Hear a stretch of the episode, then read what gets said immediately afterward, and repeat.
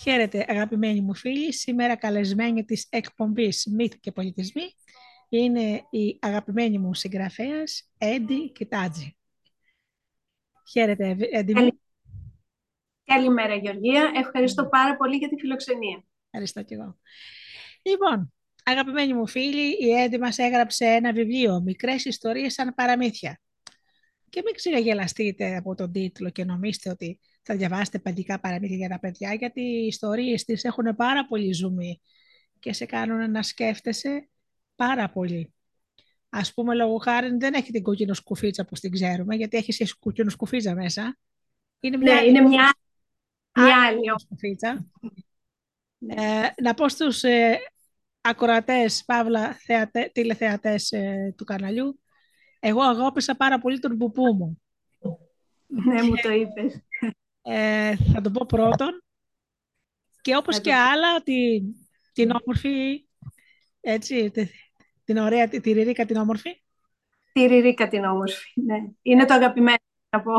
Και το θέμα το κεντρικό του παραμυθιού που είναι αυτή που μάζευε τα αστέρια και μάλιστα η ζωγραφιά που είναι μέσα στο αυτό παραμύθι είναι και το εξώφυλλο του παραμυθιού που βλέπετε πίσω μου. Ναι, η αστερομαζόχτρα. Η αστερομαζόχτρα. Ε, γνωρίζεις, ε, Έντι μου, ότι υπάρχει ένα αρμένικο παραμύθι που λέγεται ε, ο αστερομαζόχτης και είναι κάποιος ο οποίος μάζευε τα αστέρια και τα πουλούσε. Δεν το ήξερα. Αγαπημένο παραμύθι από την Αρμενία. να ξέρεις σίγουρα ότι το παραμύθι είναι παγκόσμιο. Θέλω να ότι υπάρχει κάπου η ιστορία και το εμπνέονται κάποιοι άνθρωποι, απλώς αλλάζουν λίγο τις συνθήκες. Βεβαίω, ναι. Η αστρομαζόχτρας σου μου, μου θύμισε αυτό το αρμένικο παραμύθι. Δεν έχει επιρροές πάντω. Ήταν τελείως. Όχι, άλλο θέλω να πω. Δεν σου κάνει ναι. εντύπωση ότι ένας, ένα, ένας τύπος παραμυθιού μπορεί να είναι ο ίδιος στην Περσία, ας πούμε, και στην Αμερική. Πώς γινόταν αυτό; Αφού τότε δεν υπήρχαν ούτε ίντερνετ, ούτε τα παραμύθια ταξιδεύουν. Ταξιδεύουν και τελικά το παραμύθι είναι ένας τρόπος επικοινωνίας παγκόσμιος. Δεν έχει γλώσσα. Φυσικά. Πιστεύω είναι, είναι για όλους. Είναι από όλους τους λαούς, από όλες τις παραδόσεις. Ναι. Οπότε κάπου συναντιούνται όλα αυτά, ναι. Φυσικά. Η Σταχτοπούτα, το λέω σε όλους, έχει 5.000 παραλλαγές σε όλο τον κόσμο. Και στην Ελλάδα έχουμε 500. 500, μόνο. μόνο η Σταχτοπούτα. Ναι. Λοιπόν, ε, θα μας πεις ε, πρώτα το προφανές, ε, πώς εμπνεύστηκες αυτό το ωραίο βιβλίο, το οποίο πρέπει να πω ότι έχει καταπληκτικές ζωγραφιές. Έτσι. Ε, είναι δικές αυτές. Η, η εικονογράφηση ναι. είναι όλη δική μου, γιατί έχω να πω ότι, βέβαια, όπως το γράφω και στο οπιστόφυλλο, το όνειρό μου ήταν πάντα να γράψω παραμύθια τα οποία ε, ήθελα και να εικονογραφώ. Θεωρώντας ότι η σκέψη μου όταν αποτυπώνεται στο χαρτί με χρώματα ε, νιώθω ότι είναι πιο ολοκληρωμένη. Είναι αυτό που θέλω να δώσω, αυτό που ναι. θέλω να επικοινωνήσω. Ναι. Ε, γι' αυτό και όλες έκανε την εικονογράφηση όλων αυτών των παραμυθιών. Και είναι, εκρίνεται πρέπει να πω από το από τις εκδόσεις συμπαντικές διαδρομές. Λέει ναι, ναι. λοιπόν η Έντι μας στο οπιστόφυλλο. Πάνε χρόνια που σπάρθηκε ο ονειρόσπορος. Πλάστησε, άνθησε, μοσχοβόλησε. Και όταν ήρθε η ώρα η σωστή, έκανε καρπό. Τούτο εδώ το βιβλίο. 16 μυθιστορίες για παιδιά κάθε ηλικίας. Για όσα ξέχασαν ή αρνούνται να μεγαλώσουν, ψάχνοντας παρηγοριά μέσα στα παραμύθια και για όσα άλλα μετέωρα ταλαντεύονται μεταξύ ονείρου και πραγματικότητας.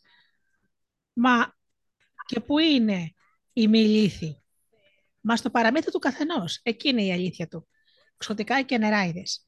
Ολύμπιοι θεοί και δράκοι και αρκούδες και πουλιά σας προσκαλούν να ανεβείτε σε ένα μυστήριο τρένο, σε ένα γενναίο καΐ και σε ένα μαγικό χαλί ή σε ένα σύννεφο για να σας ταξιδέψουν στο χώρο της παραμυθίας για να ανοίξουν ένα παράθυρο στην εσωτερή ομορφιά. Μονοπάτια μυστικά που στο διάβα τους ο καθένας θα ανακαλύψει ή θα θυμηθεί το δικό του όνειρο. Ταξίδι εξόχως μυθικό που, φιλοξ... που φιλοδοξεί να αποφορτήσει το νου και να γαλινέψει την ψυχή. διακαείς Εξαιρετικό. και επιθυμία. Ναι. Ταξιδέψει, διαβάζει αυτό το βιβλίο, πραγματικά να ταξιδέψεις στο όνειρο. Ναι. Μα το είπα ότι τα παραμύθια έχουν βαθύτερο νόημα αυτά που γράφεις. Δεν είναι απλές ιστοριούλες που θα τις διαβάσει κάποιος, ίσως για διασκέδαση, γιατί υπάρχουν και τέτοια παραμύθια. Είναι τροφή για σκέψη. Οπότε το ε... όνειρό σου ήταν να γράψεις κάτι τέτοιο, έτσι. Ναι, το όνειρό μου ήταν να γράψω κάτι τέτοιο. Έγραφα από πολύ νεαρή ε, και έχω γενικά πολλά γραπτά. Αυτή είναι μία μικρή επιλογή που έκανα που ορίμασε ο όνειρόσπορος, όπως ε, και θεώρησα ότι είναι μία επιλογή ιστοριών, μύθιστοριών, που απευθύνεται σε όλες τις ηλικίες. Ωραία. Ε, όχι σε πολύ πολύ μικρά παιδιά, ε, αλλά... Γι' αυτό το ξεκαθάρισα από την αρχή ότι δεν είναι για τριών ετών παιδιά. Είναι για πιο μεγάλα. Ναι, γι' αυτό λέμε ιστορίες σαν παραμύθια.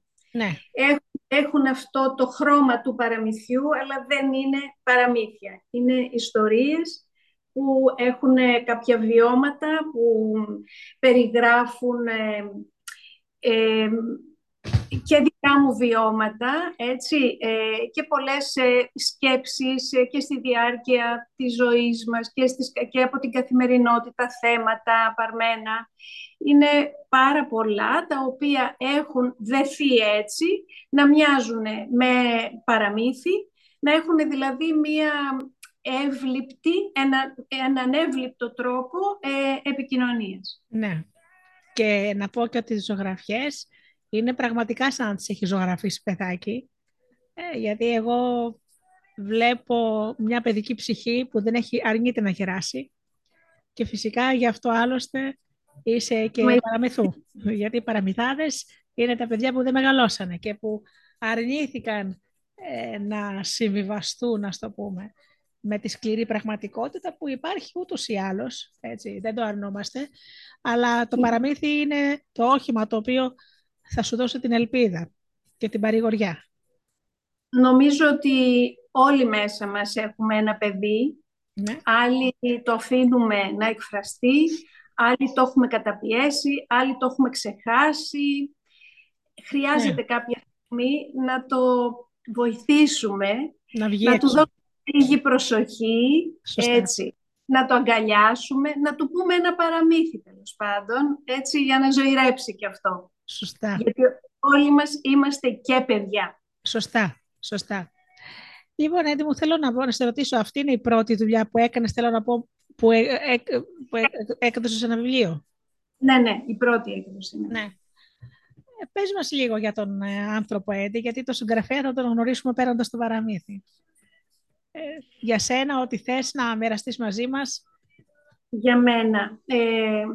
Ε, λοιπόν, από μικρή ηλικία, από μαθήτρια, ε, μου άρεσε πάρα πολύ να εκφράζομαι Ε, στο σχολείο έκανα, έγραφα σάτυρα, έμετρη, για τις μαθήτριές μου και για τους yeah. Ναι. καθηγητές μου όλους. Τα έχουμε όλα αυτά, εγώ και οι ναι. φίλες μου. Ε, επίσης έγραφα σε μια μικρή εφημεριδούλα που βγάλαμε στο σχολείο. Στη συνέχεια μετά εγώ έγραφα πράγματα και τα αποθήκευα.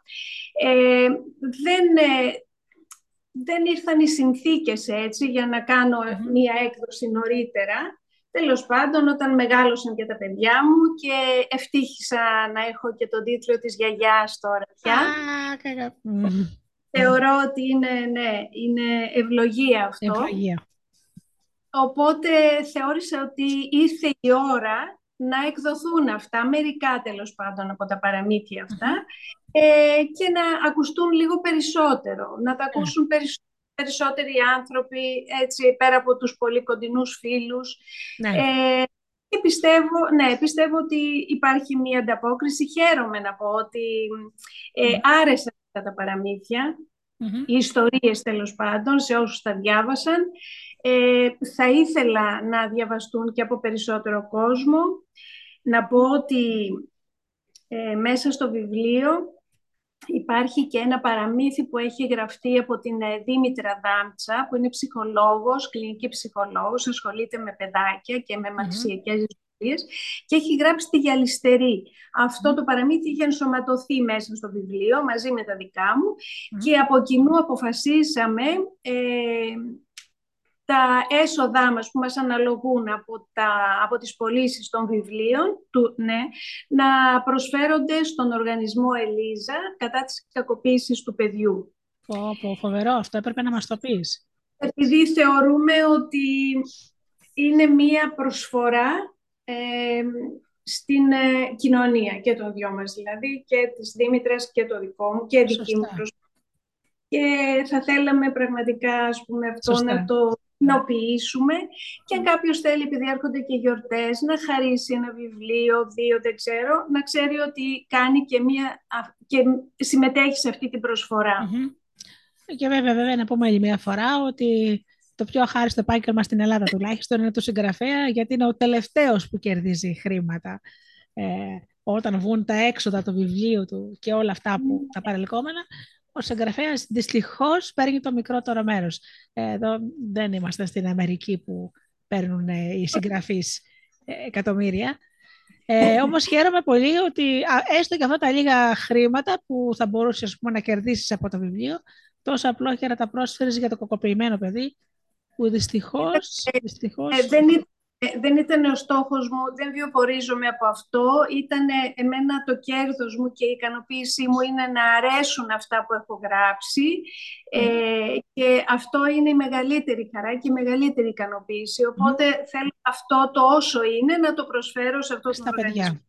Και δυστυχώς, ναι, δυστυχώς έντιμο, τα κακοποιημένα παιδιά είναι ένα κεφάλαιο το οποίο πονάει όλους μας, τουλάχιστον εμάς που τα αγαπάμε. Πολύ σοβαρό, ακριβώς, ναι. ναι, ναι και όσο μπορούμε, όσο μπορούμε να βοηθήσουμε, θέλω να το κάνω. Σαφώς.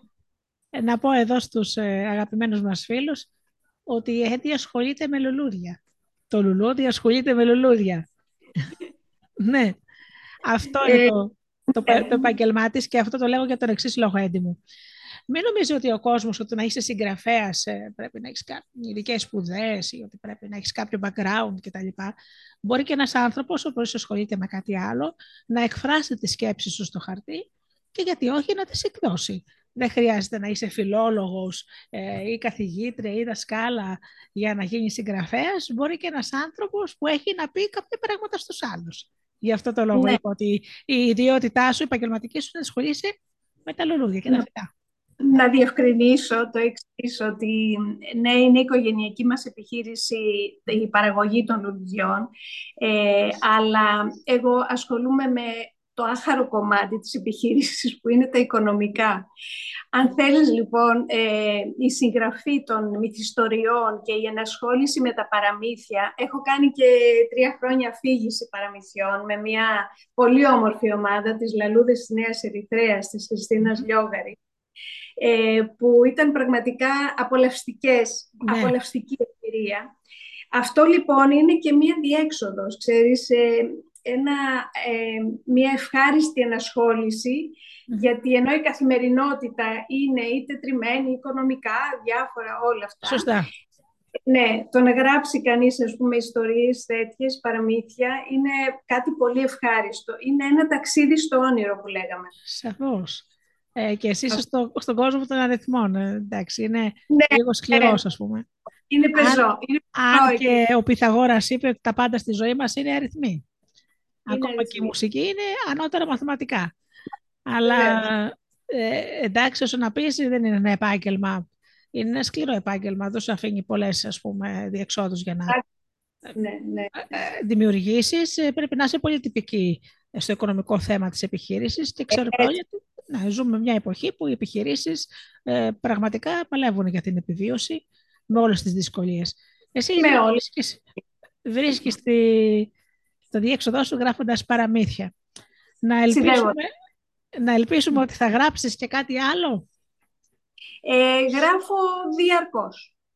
Ναι, δηλαδή να για να, για να εκδοθούν.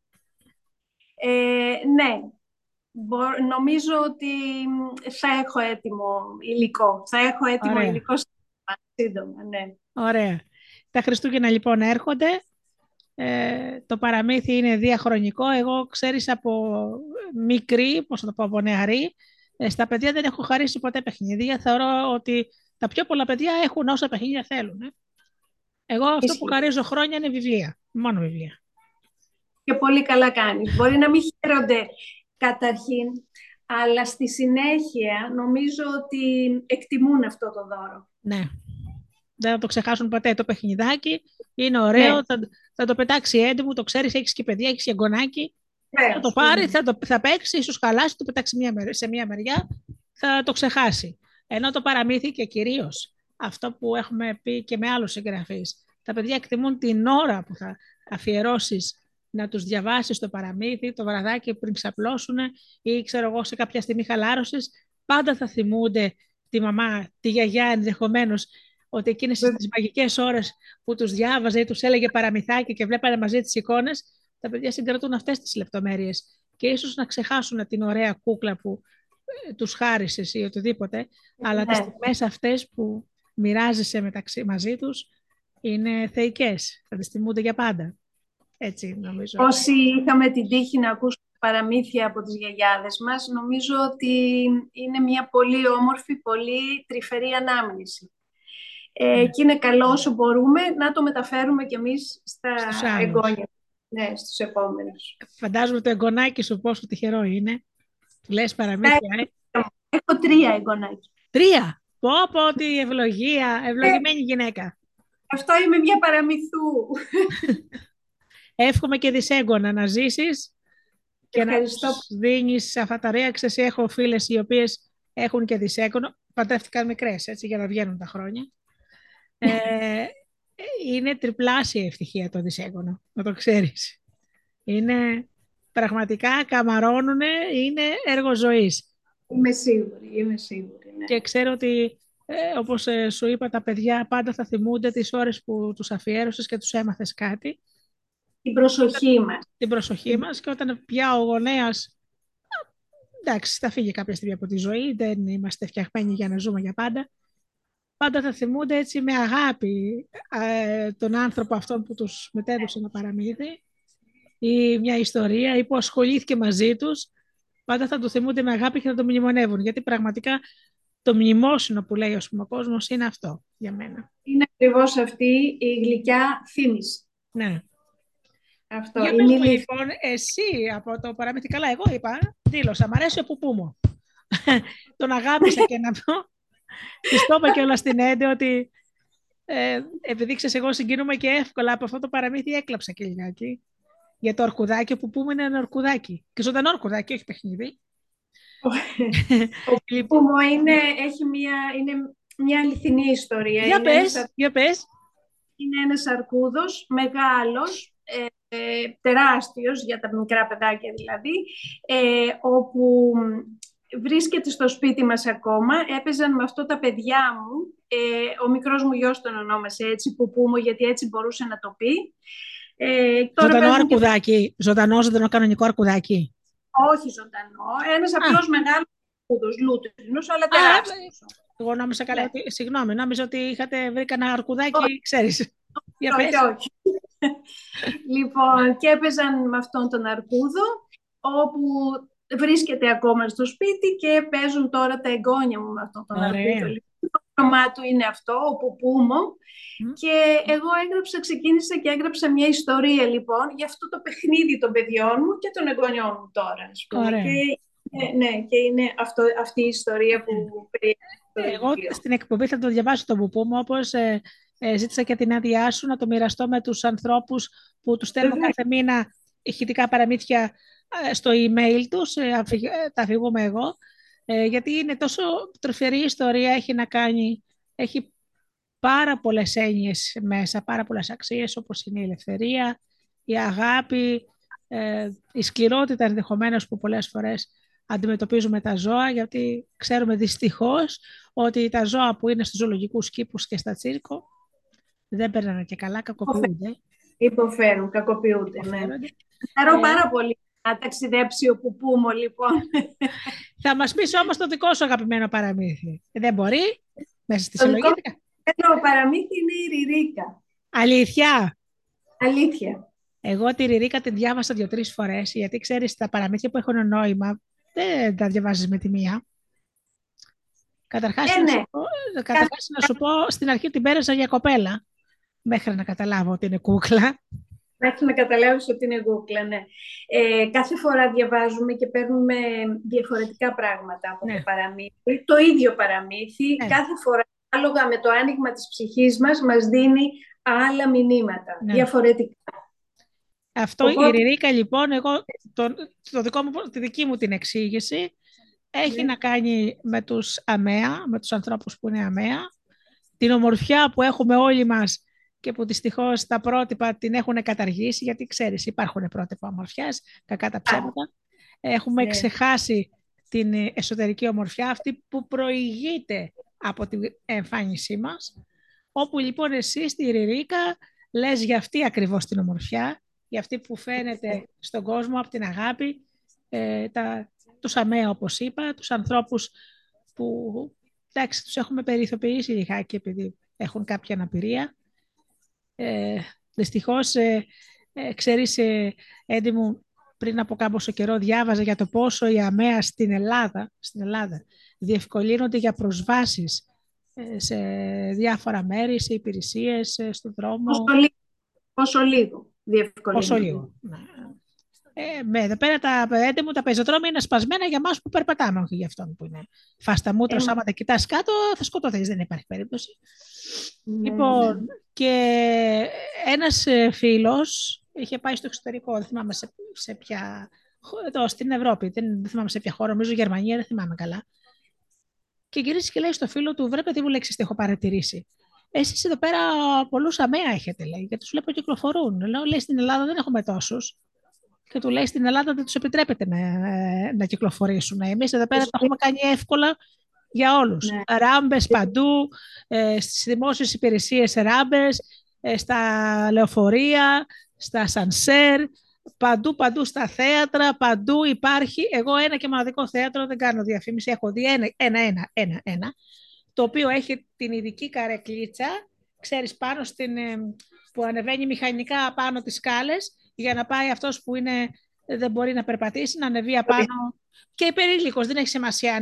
Μπορεί να είναι ηλικιαμένο, μπορεί να είναι ηλικιωμένος. Ένα θέατρο είδα. Τα πιο πολλά δεν έχουν καν ράμπα να ανεβεί ένα καροτσάκι να δει το θέατρο κι αυτός. Μου κάνει εντύπωση, πολύ. Σαν να ναι. τους έχουμε αποκλείσει όλους από τη ζωή μας. Σαν να αρνούμαστε ότι υπάρχουν, ότι είναι δίπλα μας αυτοί οι άνθρωποι και είναι φοβερό. Δηλαδή, έκανα, έκανα παρατήρηση σε γιατρό, του λέω, ξέρεις κάτι, είναι μια πολυκατοικία ολογιατρή. Δεν έχετε μία ράμπα για τους αμαία. Με συγχωρείτε, λέω, ποιος περιμένετε να έρθει στους γιατρούς; Αυτός που πονάει. Ναι, λέει, ξέρω εγώ, να εγκριθεί το έξοδο. Ποιο έξοδο, βρε παιδιά, λέω, μια πολυκατοικία είσαστε. Έτσι και βάλατε ο καθένας από 50-100 ευρώ, το φτιάξτε μόνοι σας, λέω τη ράμπα. Τι περιμένατε δηλαδή, να βρέξεις λεφτά. Δηλαδή, θέλω να σου πω, έντιμο, το πιο απλό ναι. πραγματάκι. Μια πολυκατοικία που είναι μόνο γιατί δεν δίνουν τίποτα άλλο, δεν μένουν μέσα, δεν υπάρχουν διαμερίσματα. Πρέπει, χρειάζεται η βούληση όμως και αυτή είναι πολύ επιτελή. Λοιπόν, ε, λοιπόν, η Ριρίκα σου λοιπόν. Η Ριρίκα. Λέει για τους ανθρώπους που είναι αμαία, που δεν είναι, έχουν κάποιο θέμα, αλλά όμως είναι όμορφοι. Και τα ξαντά της τα μαλάκια και τα ναι. ολογάλαζα μάτια της, ακόμη έστω και αν το ένα Πέφτει λιγάκι, Γιατί... ξέρεις. το βλέφαρο είναι η ψυχή της όμως όμορφη. Είναι η ψυχή της όμορφη. Και Γι έχει αυτό κρατήσει συντροφιά, συντροφιά, λέει, στην αγνή, έτσι. Ναι. Λέει ότι τις έχω κρατήσει σε χαρές και λύπες, ακόμα και τώρα που είναι μεγάλη, μπαίνει στο δωμάτιο, με καλιάζει και μου λέει τα παράπονά της, τα προβλήματά της. Είναι μια κούκλα η οποία έχει συντροφέψει ένα κοριτσάκι από μικρό μέχρι μεγάλο. Και μεγάλο, ναι. Υπέροχη, Ριρίκα. Και αυτό θα το μοιραστώ με τους ακροατές. Όποτε λοιπόν, θέλεις. Έντι μου, ε, πραγματικά είσαι απόκτημα και το βιβλίο αυτό είναι ένα δώρο, πιστεύω, ένα πολύτιμο πετράδι που πρέπει να υπάρχει σε κάθε βιβλιοθήκη. Γιατί είναι καιρός λιγάκι να θυμηθούμε και τις αξίες, έτσι. Κάπου τις παραμελήσαμε και τις ξεχάσαμε, μου φαίνεται. Να μην τις ξεχνάμε, να μην τις ξεχνάμε. Γιατί κάπου μπήκανε άλλα πράγματα στη μέση ε, δεν ξέρω, ίσως όλη αυτή η αυτοπροβολή του ανθρώπου στα μίντια, ε, τηλεόραση, τα πάντα, κάπου, ξέρεις, προηγείται αυτός που είναι διάσημος ή που είναι ξέρω εγώ, είναι πολύ όμορφος, είναι πολύ δυνατός, είναι πολύ πλούσιος. Και κάπου ξεχάσαμε και τις αξίες μας. Και έρχονται τα παραμύθια να μας θυμίσουν ότι ξέρεις κάτι, υπάρχει και κάτι άλλο. Υπάρχει και κάτι άλλο. Υπάρχει αρκεί να ανοίξουμε εμείς τα μάτια μας και την ψυχή μας και να του δώσουμε προσοχή και σημασία. Οι αξίες είναι. Υπάρχει. απλώς, απλώς πρέπει να τις προσέξουμε. Ναι. Λοιπόν, ξέρεις τι μου θύμισες; Καμιά φορά, ξέρεις, όταν παίρνω συνέντευξη από συγγραφέα, θυμάμαι ένα, ένα, μια μικρή ιστορία που έχει να κάνει με αυτά που λέμε, για αυτό το πράγμα που είναι μπροστά μας και δεν το βλέπουμε τώρα. Ε, είναι νομίζω σέρβικο παραμύθι, αν δεν κάνω λάθος. Ήταν ένας ε, γέρος που τον λέγανε Ίζη και κάθε βράδυ έβλεπε, λέει, στον ύπνο του ότι ήταν σε μια γέφυρα που ένας σκοπός πήγαινε ερχόταν όλη την ώρα και στην άκρη της γέφυρας ήταν ένα δέντρο. Ε, κάτω από το δέντρο, λέει, έσκαβε και έβρισκε ένα θησαυρό. Ε, λίγο πριν ξυπνήσει, έλεγε ότι αυτή η γέφυρα είναι σε κάποιο μέρος και έπρεπε να πάει να τη βρει. Επειδή το βλέπε συχνά, σκέφτηκε να πάει σε εκείνο το μέρος, να δει αν όντως υπάρχει και αν υπάρχει θησαυρός. Όντως λοιπόν πήγε και πράγματι είδε τη γέφυρα, είδε το φρουρό που πήγαινε ερχόταν και το μεγάλο δέντρο. Και στάθηκε εκεί και κοιτούσε. Και τον βλέπει ο φρουρός και του λέει: Τι κάνεις εσύ εδώ πέρα, γιατί περιμένεις; Μου λέει τίποτα, μην ενοχλείσαι, ε, δεν θα μπορώ να περάσω παράνομα. Απλώς λέει: Εγώ κάθε βράδυ βλέπω στον ύπνο μου αυτή τη γέφυρα με αυτό το σκοπό. Όχι εσένα, ένα σκοπό λέει και βλέπω και μάλιστα ότι σε αυτό το δέντρο από κάτω υπάρχει λέει ένας θησαυρός. Του λέει λοιπόν ο, ο σκοπός. Έλα, λοιπόν, ονειροπόλο σε φίλε μου και πιστεύεις στα όνειρα. Άλλο και τούτο πάλι. Εγώ λοιπόν βλέπω κάθε μέρα στο όνειρό μου ένα μπαλαβόγερο που τον λένε Easy. Και λέει στο σπίτι του στην κουζίνα, του λέει από κάτω, άμα σκάψει υπάρχει ένας θησαυρός. Σιγά με κάσω να πιστέψω να βρω αυτόν τον Easy που είναι και να, να τον βρω.